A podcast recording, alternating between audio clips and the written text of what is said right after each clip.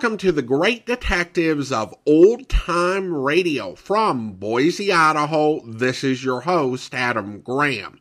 If you have a comment, email it to me, box13 at greatdetectives.net.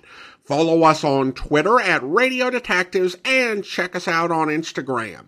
Instagram.com slash Great Detectives. If you are enjoying this podcast, please follow us using your favorite podcast software. Our listener support campaign concludes today. You can become one of our ongoing Patreon supporters for as little as $2 per month by going to patreon.greatdetectives.net.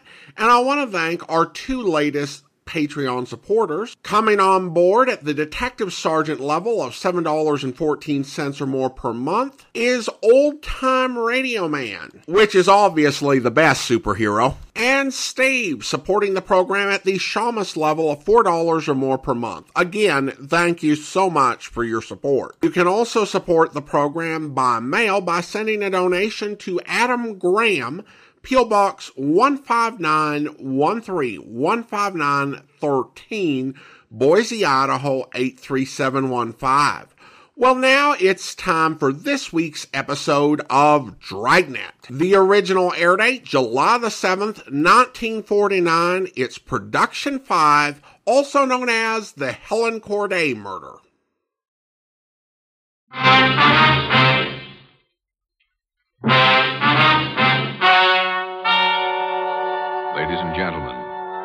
The story you are about to hear is true. Only the names have been changed to protect the innocent. NBC brings you Dragnet.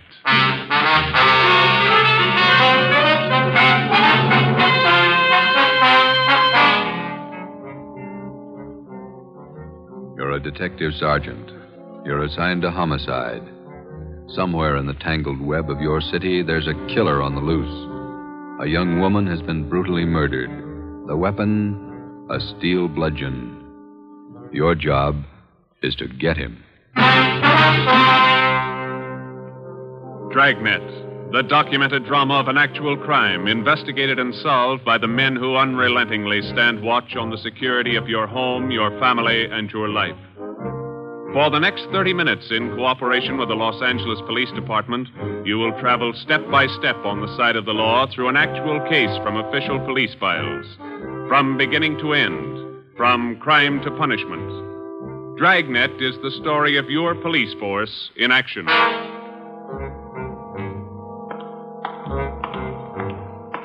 It was Thursday, March 19th. It was foggy in Los Angeles. We were working the night watch out of homicide detail. My partner's Ben Romero. The boss is Ed Backstrand, chief of detectives. My name's Friday. It was 9:14 p.m. when I got to the old Central Jail building, third floor, the crime lab. Hi, Joe. Hi, you coming, Lee? Just ran a spectrograph. What'd you find? The paint flake from the victim's head matches that paint on the hunk of pipe. Any prints? No, the pipe was clean, no latent prints. Well, that figured. Anything else? Got those blood test reports. A couple of slides for you to look at under the comparison mic. Mm-hmm. Thanks, Lee. Oh, hi, Joe. Didn't hear you come in. What's it look like, Ben? Well, here's the blood test reports. This one is blood found on the piece of pipe. Uh, type A. This one's blood from the victim. Type A. They match. That's right, boys. Doesn't mean too much, though. Did you look at these slides under the microscope? No, not yet. Well, this is your clincher. Wait till I get the light. Okay, take a look. Mm-hmm. Got a make? Yeah, go ahead. Well, this slide here on the right, Mm-hmm. That's a slice of hair from the victim's head. On the other slide is hair found on the steel pipe. Yeah? She had wavy hair. Both specimens are flat. Same hair, Joe. You got anything on that piece of pipe, Lee? Hmm, nothing. Just ordinary steel pipe. 14 inches long. What else you got? The plaster impressions of those footprints we found by the body. Here they are. Hmm. Crepe sole? Tennis shoes, new ones, size 9, good impression. Ground was soft. Man about 150 pounds, according to the length of stride, roughly about 5 feet 10 inches tall. Yeah, new shoes, all right. You can still read the manufacturer's label. That's right, made by the Sport King Company. Well, that's something to follow up. Yeah, sure, you could start with the tennis courts. Only about a thousand or so in L.A.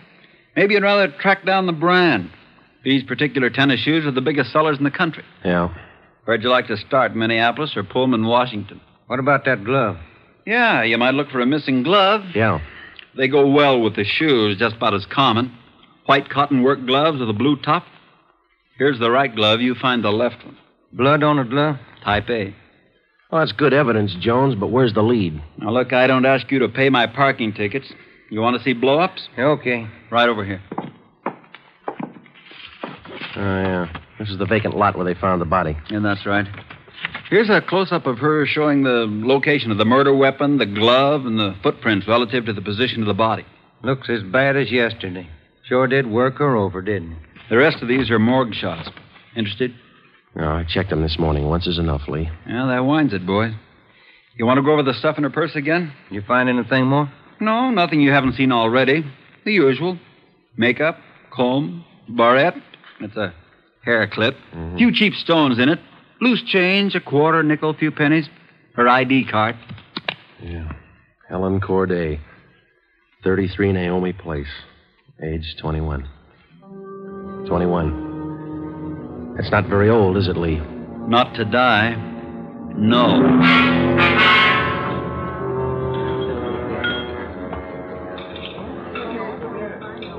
Helen Corday. Who could kill Helen Corday? Why? Why do you say that, Mr. Meyer? Uh, people kill for money. They, they kill for love. Helen Corday had none of Steve. No boyfriend? Not in here. No, she was a good worker. Five different waitresses the union sends me one month. Five! Did the union send Helen to you? Oh, sure, sure. All the girls come from the union, but none like Helen. Oh, she was sweet, honest, and courteous. Mr. Meyer, did you know anything about her personal life? Only that she was a good worker. Everything else she took home with her from this place. Did she ever mention any men to you? Anyone at all? No gentleman, not one. No. How much money did she make here? I paid her $26.50 a week every Tuesday. And not much salary for so much work, but the tips are very good here. Nice customers. Mm-hmm. Yeah, nice. This her home address, 33 Naomi Place? 33 Naomi. That's right, yeah. Thank you very much, Mr. Meyer, for your time. I wonder what kind of a person does things like that. Who could kill Helen Corday? Everybody liked Helen. Helen Corday? I never liked her. Come on in the office, boys, where we can talk. Never liked her because I never knew her. You the head of the union? I'm just a steward. and I know most of the girls. This Corday girl, uh, what was she? What she look like? Small brunette, about five three. Uh, here's a picture. Yeah, pretty girl, wasn't she? Oh, sure, sure. Placed her out at Otto's place. Nice little Dutch fella. Otto Meyer. That's right. He seemed to think quite a lot of her. Hey, yeah, she was a fine worker. Oh, sure. Always right up on her dues. Paid all the assessments right on time. Thought you said you didn't know her. Well, not right off, I didn't, but when you showed me that picture there, placed her right away. You know anything about her personal life? Now, wait a minute. Why all these questions? Helen Corday was murdered last night. Oh. Who did it? You know anything about her personal life? Well, you can see my position, Sergeant. 1,200 girls. Check 'em in, check 'em out. Huh, just names to me till I see a picture of 'em. You wouldn't know if she had any boyfriends here in the union. uh, Waiters, busboy. That I wouldn't know. Like I tell you, Sergeant, I never knew Helen Corday. Sure, I knew Helen Corday. Gus plays a nice piano, huh, Sergeant? Yeah. I read about it in the paper this morning. How long you been selling pianos here at this place? About as long as I knew Helen. Three years. How'd you find me? Helen's landlady, we talked to her yesterday. She told us she worked here at this piano store. Oh. It's funny, isn't it? What's funny? See Gus over there? That fellow demonstrating the piano? A few weeks ago, I made a deal with him to give Helen piano lessons. I figured it would help her with her singing lessons. Wanted to be a singer, you know. Did Helen know that fellow, Gus? No, she never met him. Who gave her the singing lessons, Miss Olson? She took from Ostrander. Paul Ostrander out on Melrose. A lot of movie people used to take from him. What do you know about her personal life? How do you mean? Does she have any boyfriends? Well, yes. You don't seem sure, Miss Olson. Well, it's just that I don't know. I never asked Helen. But she did have a few dates with Paul Ostrander. I don't think she was serious. How about Ostrander? Gee, I, I don't know, Sergeant. I don't want to involve anybody. You want to help us find the killer, don't you? Well, yes, but if you're thinking Paul Ostrander did it, no. I'm sure he didn't kill her.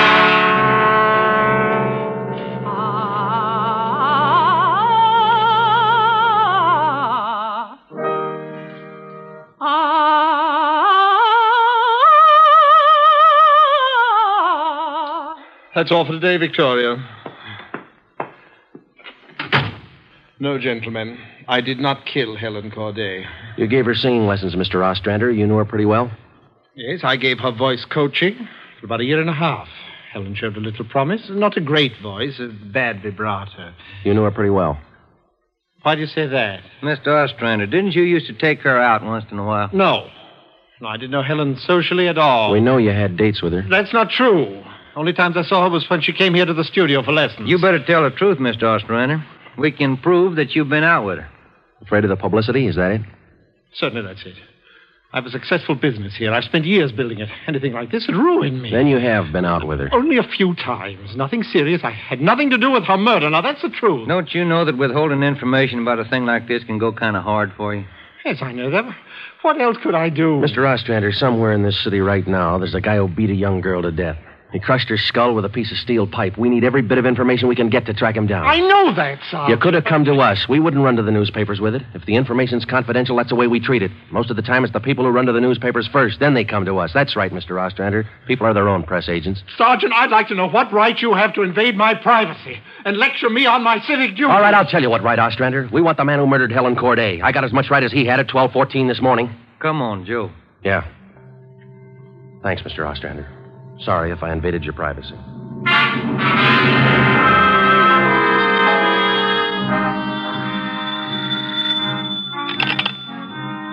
Chief of Detectives orders. Hannon. No, I'm sorry, ma'am. You got the wrong extension.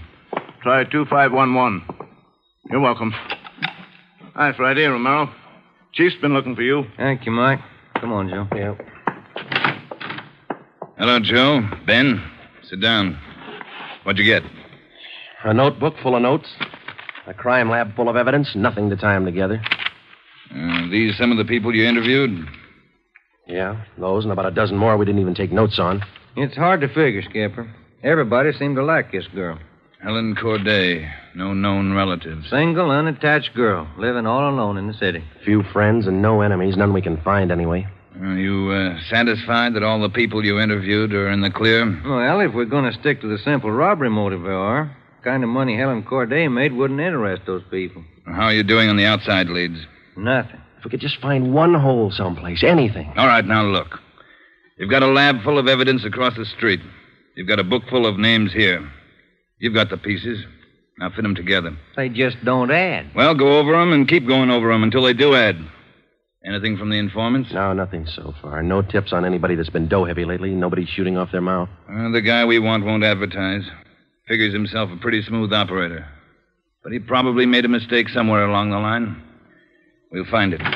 Got a hot shot, Ed. Yeah? 3220 Casino. Woman. Probable attack.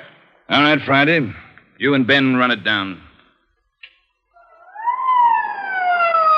We ran down the hot shot call for 3220 Casino. Turned out to be a typical dead end lead. Her name was Mrs. Lillian Horn. For the past five years, Mr. Horn had been paid regularly on Wednesdays. He spent all day Thursday drinking up his paycheck and beating his wife. The call had no connection with the Corday murder. We made the usual call into communications. Unit 80K to Control 1, 80K to Control 1.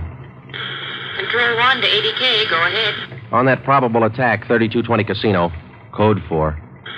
80K, Roger. 80K to Control 1, KMA 367. That was the beginning. For the next three days, we followed up every lead and every call, but they were all blind. All units were alerted, and they had as much information on the killer of Helen Corday as we did. Ben and I cruised throughout the entire Central Division. We covered every probable call that might have some connection with the murder. Attention, Unit 41R. 1654 Swanson Terrace. A woman. Victim of probable attack. Code 3.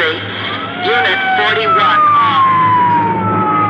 It didn't make any difference what the call was. If there was a possibility it might tie in with the Corday murder, we ran it down. We made it a 24 hour job. So far, if the killer made a mistake, we hadn't been able to find it.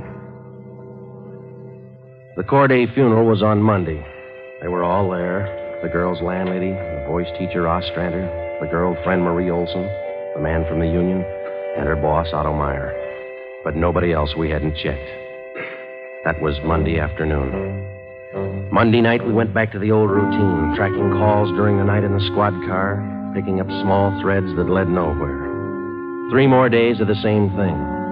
Thursday morning, one week after we found Helen Corday's body, we got an anonymous phone tip. I know who killed Helen Corday. His name's George Barlow. He lives at 418 White Oak Avenue. He used to date her up all the time. Get him, and you've got the murderer. We checked George Barlow and about ten others just like him. None of them knew Helen Corday.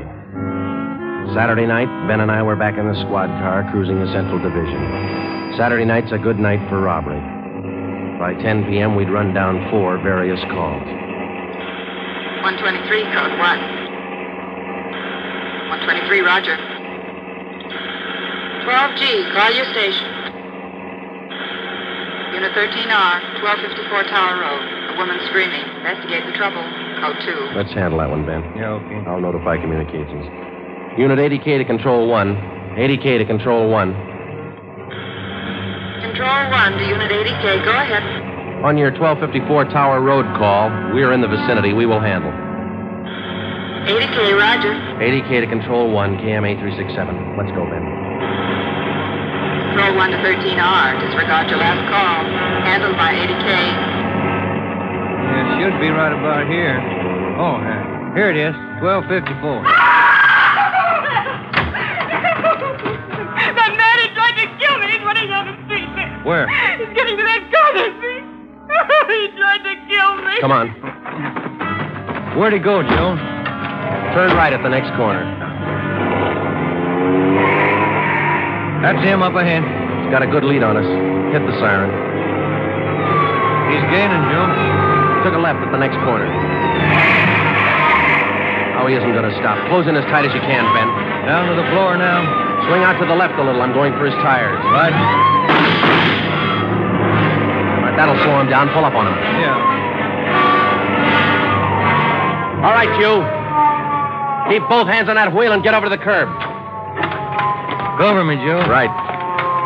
Out of that car, mister. Shake him down. Hey, take it easy, will you? I haven't got a gun. Put the cuffs on him. Hey. Well, you boys work fast. What am I do with the gas chamber? Just save that, mister. It's pretty rough treatment for speeding. All right, eh? come on, you. Look, I, I got a right to know where you're taking me. Eh? What's the charge?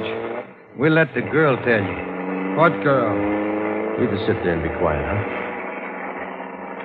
Oh, I know where you're going. The place back on Tower Road. Well, I asked to use the phone. The girl slammed the door in my face. I don't know what you cops are trying to prove. I just wanted to use the phone, that's all. I even tried to scare her a little. I, I told her I'd hit her over the head if she didn't let me use the phone. It's a laugh, huh? All right, you get out. Yeah, I suppose so. Get out. Hey. I got nothing to hide. That little girl's gonna lie. You know that, don't you? Who's there? Police officers.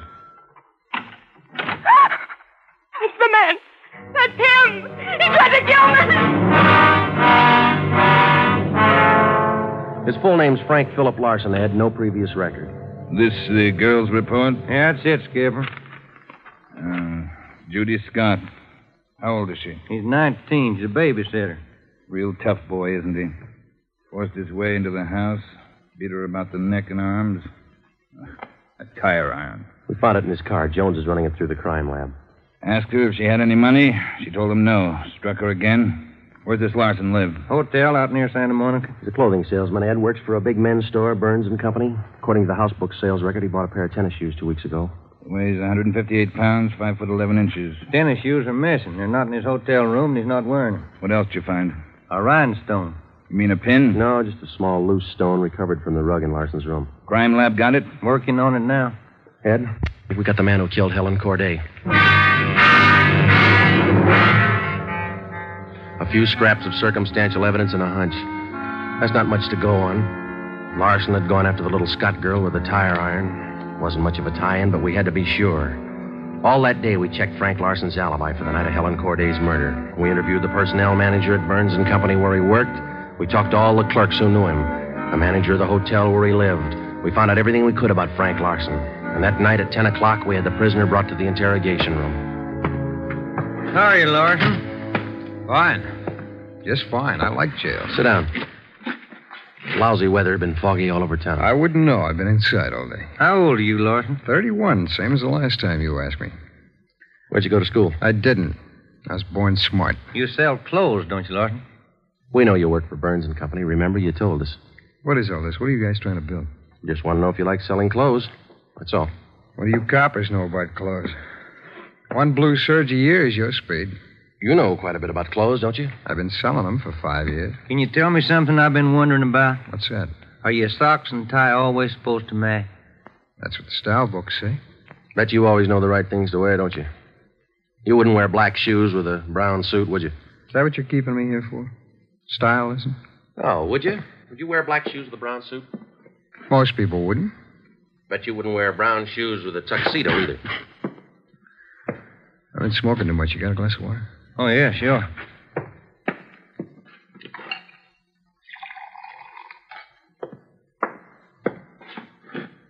There you are, Larson. Thanks. That's good and cold. How about it? Would you ever wear brown shoes with a tux? Nobody would. That's a navy blue flannel you got on there, isn't it? Yeah. It's a good looking suit. Stop around sometime. Get you a good deal. Suit like that flannel there you're wearing. You'd never wear tennis shoes with an outfit like that, would you? What do you think? I think you did. I think you wore them the night you killed Helen Corday. Who? Maybe you didn't have the blue suit on, but you were wearing tennis shoes, Sport King, size nine. Sell for five ninety five. You picked them up at a discount. Cost you three and a quarter. Where'd you get that? Out of the house book, Burns and Company. You wouldn't have those shoes around now, would you? We couldn't find them in your hotel room. Your boss, Mr. Craig, used to think a lot of you, Larson. Before you started drinking on the job, your commissions used to run pretty high up to the last couple of months. What happened? That cheap rye get to you? Well, you two really nosed around, didn't you? When are you going to tell me what I eat for breakfast? Cornflakes, cup of coffee, donut, sometimes two donuts when you're hungry. Elsie waits on you at the Royal Cafe. She gets a dime tip. And have some more of that water. Help yourself, there's a cooler. Sure good and cold. How about it, Larson? Where are the tennis shoes? They wore out. In three weeks?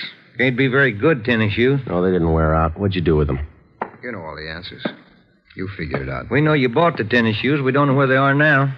We know you had them, size nine. Three feet from the body of Helen Corday, we found two size nine footprints made by a pair of Sport King tennis shoes. We figured the man weighed about 150 pounds. You weigh 158. Figured he's about five foot ten. You're 5'11. You come awful close to being the same build as the man who killed Helen Corday, don't you, Larson? And you wear the same size tennis shoes, same brand name. A lot of people wear nines. It's the average size.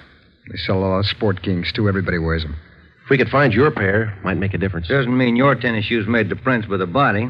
Doesn't prove it it didn't, neither. What'd you do with them, Larson? I threw them away. That's too bad. Might make a difference. No, what difference could it make? I threw them away, that's all. Now, how about the mate to this glove? I never saw it before. Found this right hand glove by the body of Helen Corday. Just an ordinary cotton work glove. Everybody wears them. If we could find the missing left glove, why, might make a difference. Size medium. That's average, too, isn't it, Larson? I never saw work gloves. I wouldn't know. No, but you bought work gloves, haven't you? Not a pair of those. Mean like this, don't you? We only got one.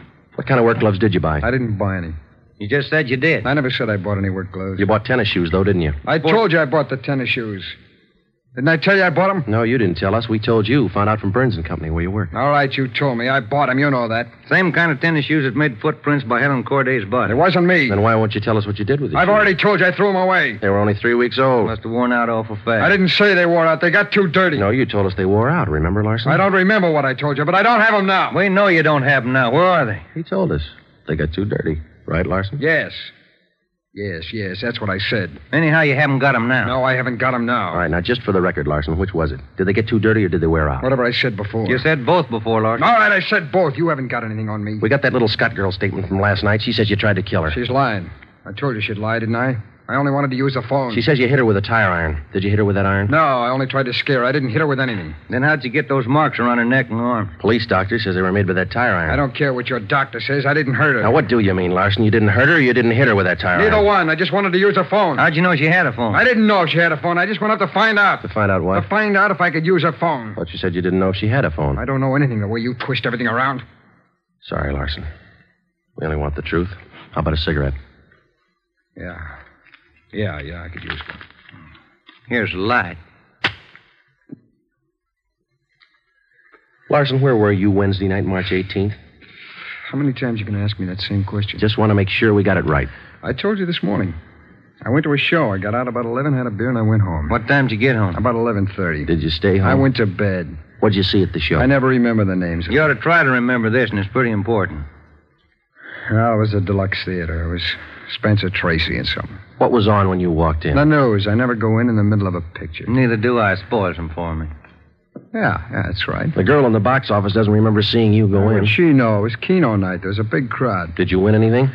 I never do. Anybody hit the jackpot? I don't remember. They give away a lot of money at those neighborhood theaters. I always remember who hits the jackpot. Well, all right, you do. I don't. Do you remember if anybody won the jackpot? I told you no. Did they have a jackpot at that show? I guess they do. I don't know. You knew it was Keno night. You should know if I had a jackpot. Maybe they had a jackpot. I don't know. I went out for a smoke.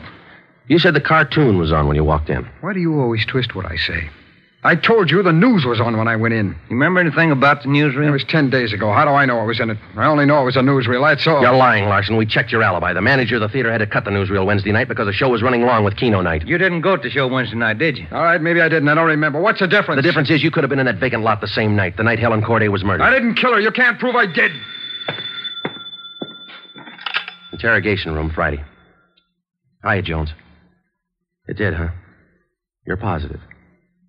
Uh, yeah, okay. Thanks, Lee. Sure you don't want to tell us what you did with those tennis shoes? I'm not going to go back over all that. I've told you guys all I'm going to tell you.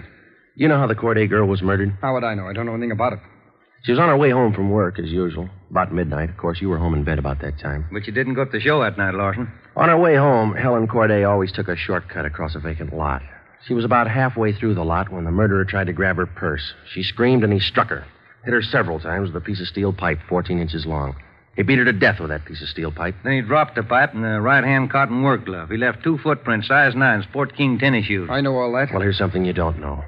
When the killer scooped the paper money out of that girl's purse, he accidentally took along a loose rhinestone. A stone that fell out of a cheap barrette in the bottom of her bag. He carried that stone home with him. When he reached in his pocket to pull out the money he stole from her, the rhinestone fell on the floor. So? We found that rhinestone on the rug in your hotel room. Well, I haven't lived in that hotel room all my life. Maybe the tenant before me dropped it there. No, not this one. We checked the cement that held it in that barrette. It matches the glue on the stone. No, Larson, that rhinestone came from the hair clip that Helen Corday wore before she was murdered. That's enough to take you to the district attorney with. What am I supposed to say? We want you to tell us the truth. Why did you kill Helen Corday? Yeah. You want the sandwiches and coffee now, Sergeant? Bring 'em in, Mike. Looks like we're going to be here a long time. Yeah, I brought you ham, cheese, and liverwurst, and some fruit. Coffee's black, cream and sugar on the side. Mm, thank you, Mike. Ah, it looks good. What kinds you want, Larson? Ham, cheese, or liverwurst? Oh, you're not hungry? Okay. Sandwich, Joe? No, thanks. I think I'll have an apple, huh? Yeah. Okay. I fixed you a plate there, Larson. Want coffee's right here. Fine apple. Mm. Nice and fresh.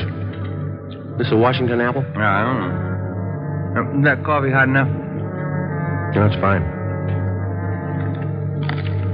Where'd Mike pick these up? Well, in across the street. Eddie's? Yeah, huh? Oh, take good. Well, drink your coffee anyway, Larson. It's getting cold. All right! All right! I didn't want to kill her. She screamed and I hit her. All I wanted was her purse. That's all I wanted. She, she wouldn't give to me. She had to fight back, so I hit her. I, I didn't want to kill her. All she had to do was give me the purse, and I wouldn't have hurt her. I, I, I, was, I was drinking and I didn't know what I was doing. I, I, I was drunk. I was drunk. I didn't, I didn't mean to kill her. I didn't, I, I didn't mean to kill her. Mike. Yeah, Joe? Stay with him. We'll call the stenographer.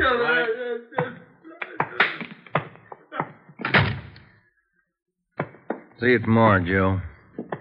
Good night. Yeah. Sour racket, huh?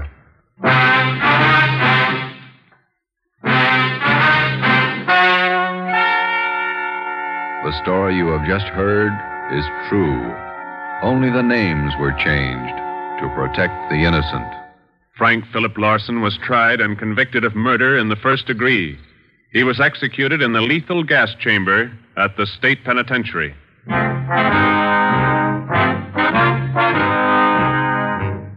You have just heard the fifth in a new series of authentic cases from official files.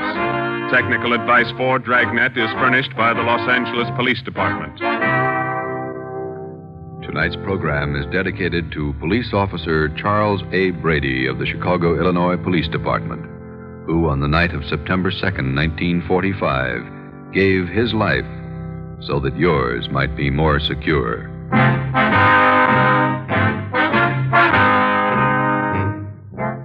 Dragnet came to you from Los Angeles. This is NBC, the national broadcasting company. Welcome back. This episode really sees Friday running into frustration, and we get a sort of flare of temper that's not typical of the character, particularly at this point. When you get into the latter episodes of the 1950s TV show, and certainly in the 1960s, the sort of temper that you hear here is a little bit more common. Although I think in that case, it comes off as more of a controlled anger at the situation by a police veteran. This episode is probably one of the few times that we're reminded that Romero is the more experienced partner as he calms Friday down in an older brother sort of way. Uh, there's more of a sense of outrage in this episode with the snuffing out of a life of such a young woman and with witnesses who waste the police time with nonsense uh, while they're trying to solve such an important case. It also captures a key value with the police's reaction to someone attacking someone who's physically weak and less capable of defending herself on the second assault even before they found out the suspect was behind the Helen Corday killing. It's this idea that someone who does that is less of a man that you definitely get a feel for in this episode. The interrogation scene, without a doubt, is the highlight for me anyway. Through the performances, subtle dashes of music and sound effects, it really captures the psychological pressure of being interrogated, particularly as a guilty suspect. And really, all the pressure is on the suspect. The part where they're talking about the food is key as the suspect is under pressure and feeling the tension of the moment while the officers are not. It gives him a moment to process and take stock of the situation he's in, and really that's all it takes for him to realize they have him dead to rights and his tactics are utterly useless. Stacy Harris is perfect for this sort of role. He's got the range to believably play someone going from cool as a cucumber to a total breakdown in 10 minutes or less. On another casting note, Raymond Burr took over the role of Ed Backstrand from Charlie McGraw, who played uh, Backstrand for the June episodes. Burr really is a bit of an upgrade, in my opinion, as he has a perfect voice of authority and he makes an interesting addition to the cast. I'm also fairly certain that Hans Conried played the dance teacher. He may have also have played the cafe owner, but he was definitely the dance teacher. Well, now it's time to thank our Patreon supporter of the day. And I want to go ahead and thank Steve. Steve has been one of our Patreon supporters since June of 2015, currently supporting the program at the Seamus level of $4 or more per month. Thank you so much for your support, Steve. And that will actually do it for today. If you are enjoying this podcast, please follow us using your favorite podcast software. And be sure to rate and review the podcast wherever you download it from. We'll be back next Saturday with another episode of Dragnet, but join us back here on Monday for The Adventures of Sam Spade, where The day I got word I could move here, I packed up and had them take my things out to the taxi. Then I went to the desk and got my money from the vault. Oh, how much? $840. Cash? Yes, in bills. My annuity money had just come to me. Well, Well, I just put the bills in my purse and was starting out the door when it happened. mm-hmm. This voice came over my shoulder. A soft Latin voice saying, Senorita, I come to you on a matter of terrible urgency. And lo and behold, it was Senor Palmera. How did you know? Oh, I have a feeling for those things. Go ahead. Well, his uncle, Don Luis Alvaro, was in terrible trouble, he said. In prison in Mexico City on some sort of trumped up political charge. Ah, and the family, though noble, was financially impoverished. Uh, yes, except. Except for a casket containing the family jewels and an assortment of priceless heirlooms, all hundreds of years old, hand wrought of the finest virgin gold. Mr. Spade, however. Said caskets and its precious hoard being hidden away in a secret place known only to Don Luis. All he needs is a paltry $840. It, it, it was a thousand. I went to the bank. A paltry thousand dollars to bribe a jail official, and presto, Don Luis goes free, unearths the casket, and rewards you with an ample share of the family treasure. Mr. Spade, you've talked to Senor Palmera. Nope. How badly do you need the dough? Oh, need it? Why, good heavens, Mr. Spade. It, it's all I have until next June. There's a small pension from the school board in Keokuk, but dear me, I, I don't know just how. Mr. Spade, you mean he, he isn't coming back with my money? I hope you'll be with us then. In the meantime, do send your comments to box13 at greatdetectives.net. Follow us on Twitter at Radio Detectives and check us out on Instagram, instagram.com slash great detectives. From Boise, Idaho, this is your host, Adam Graham, signing off.